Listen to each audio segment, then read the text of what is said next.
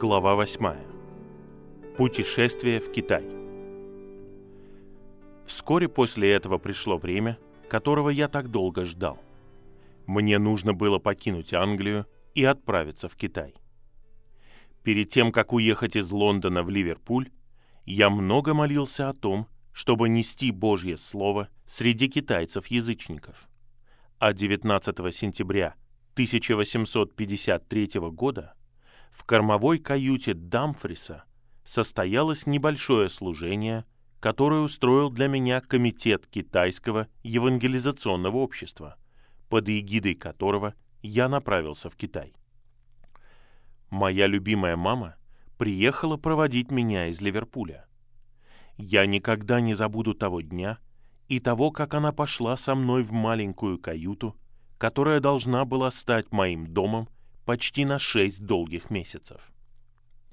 Любящей материнской рукой она разгладила небольшую кровать. Она села рядом со мной и присоединилась ко мне в последнем гимне, который мы спели перед долгим расставанием. Мы опустились на колени, и она помолилась. Это была последняя молитва матери, которую я услышал прежде, чем отправиться в Китай. Затем мы услышали объявление, которое означало, что нам пора расстаться. И не надеясь вновь встретиться на этой земле, нам нужно было попрощаться. Ради меня она максимально сдерживала свои чувства. Мы расстались, и, благословив меня, она сошла на берег. Я остался на палубе один. И когда мы двинулись к воротам дока, она последовала за кораблем. Никогда не забуду крик боли, вырвавшийся из сердца моей матери, когда мы выплыли за ворота, и разлука стала реальной. Этот крик пронзил меня, словно нож. До этого я никогда не понимал до конца слов «Ибо так возлюбил Бог мир». И я совершенно уверен, что в тот момент, моя драгоценная мать узнала о любви Бога к погибающим больше, чем за всю свою предыдущую жизнь. О, как должно быть скорбит сердце Бога, когда Он видит своих детей равнодушными к нуждам того огромного мира, ради которого умер Его возлюбленный, Его единородный Сын. Слышит черь, и смотри, и преклони ухо твое, и забудь народ твой и дом отца твоего. И возжелает царь красоты твоей, ибо он Господь твой, и ты поклонись ему. Псалом 44. Хвала Богу, что растет число тех, кто познает великую радость и чудесное откровение Его милости, дарованной тем, кто следует за Ним. Тех, кто, опустошая себя, оставляет все для того, чтобы выполнить его великое поручение. 19 сентября 1853 года Дамфрис отплыл в Китай. И только 1 марта следующего года я прибыл в Шанхай. Наше путешествие началось нелегко, но многие обещали вспоминать нас в постоянных молитвах. Это было немалое утешение потому что как только мы покинули Мерси, нас настиг сильный акваториальный шторм, и в течение 12 дней нас носило взад и вперед по Ирландскому проливу, так что мы не в силах были выбраться в море. Шторм неуклонно усиливался, и почти через неделю мы на некоторое время легли в дрейф, но дрейфуя возле подветренного берега, нам пришлось снова сняться и попытаться плыть против ветра.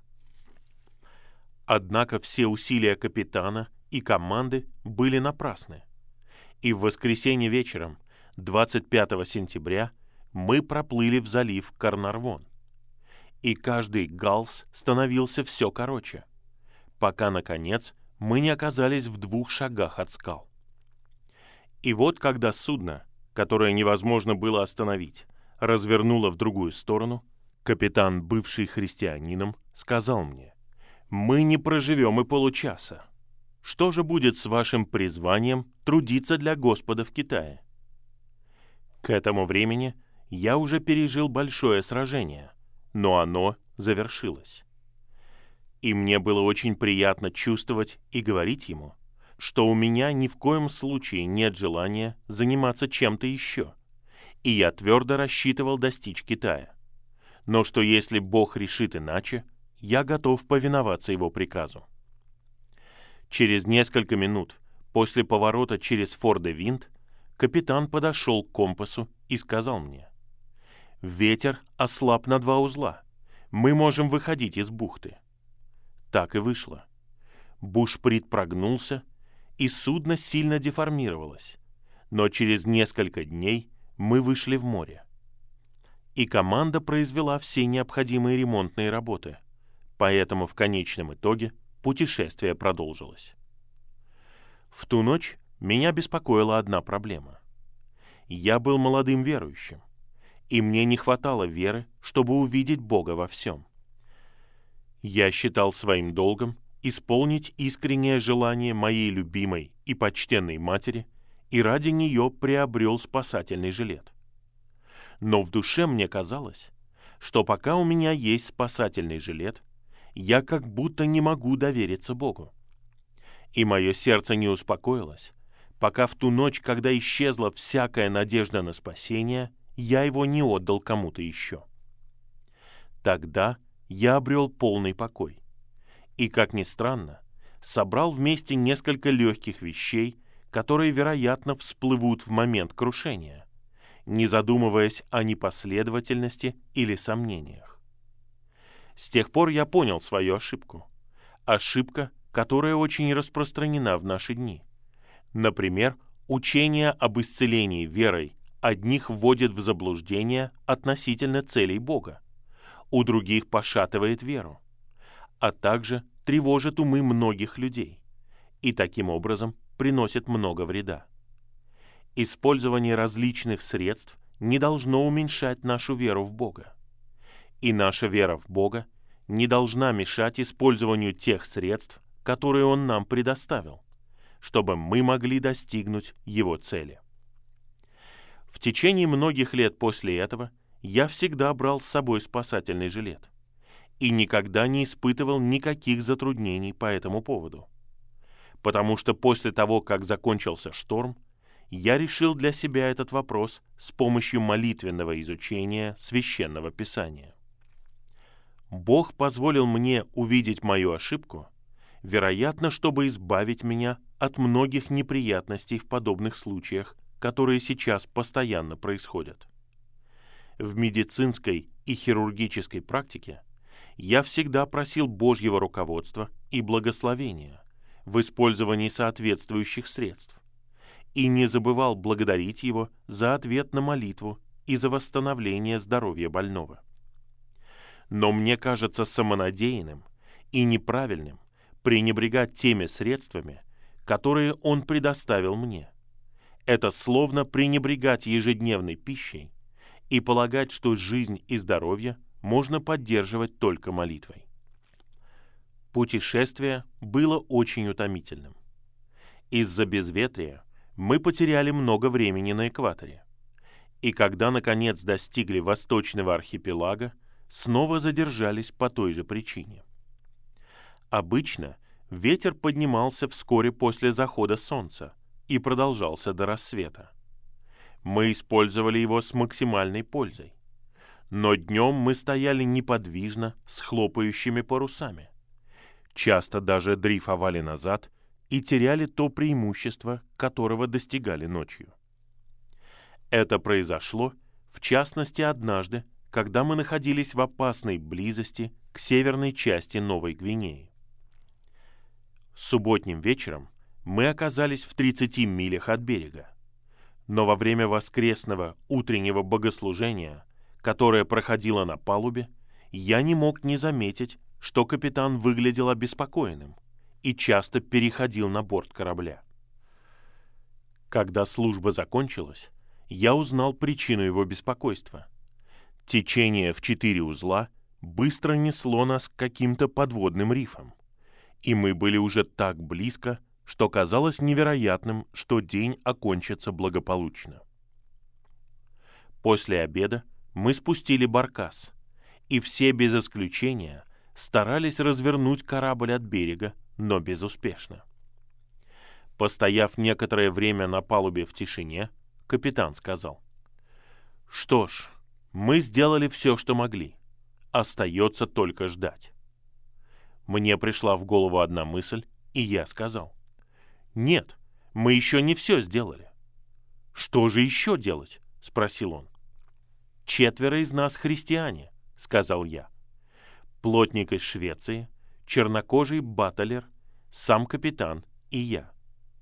Давайте каждый отправимся в свою каюту и все в молитве попросим Господа немедленно дать нам ветер. Он легко может сделать так, чтобы ветер был такой же, как на закате. Капитан с этим предложением согласился. Я пошел поговорить с двумя другими мужчинами, и все мы удалились молиться Богу. Я молился недолго, но почувствовал такое удовлетворение и ощущение, что наша просьба удовлетворена, что не смог продолжать просить Бога о помощи, и очень скоро снова поднялся на палубу. Во главе корабля находился первый офицер, человек неверующий. Я подошел и попросил его опустить шкотовые углы паруса, которые были подняты, чтобы уменьшить бесполезное хлопанье паруса от акелаж. Он ответил, «И что это даст?» Я рассказал ему, что мы просили у Бога ветра, и что он скоро появится, и что мы уже так близко к рифу, что нельзя терять ни минуты. С недоверием и презрением он с проклятием сказал, «Лучше бы я увидел ветер, чем услышал о нем». Но пока он говорил, я заметил, как его взгляд прошелся до королевского, самого верхнего паруса. И там, конечно же, угол паруса начал дрожать от надвигающегося ветра. «Разве вы не видите, что ветер дует? Посмотрите на королевский парус!» — воскликнул я. «Нет, это всего лишь легкое дуновение», — возразил он. «Дуновение или нет?» — крикнул я. «Пожалуйста, опустите грот и будет нам благо». Он незамедлительно так и сделал. Еще через минуту из-за топота людей капитан вышел из каюты посмотреть, в чем дело, и увидел, что ветер действительно подул. Через несколько минут мы уже бороздили воду со скоростью 6 или 7 узлов в час. Вскоре опасность миновала, и хотя ветер дул не всегда, мы не теряли его до тех пор, пока не миновали острова Пелью. Таким образом, прежде, чем я успел высадиться в Китае, Бог уже ободрил меня и показал, что я могу обратиться к Нему в молитве с любой нуждой, и что Он почтит имя Господа Иисуса и окажет помощь, которая необходима в той или иной ситуации.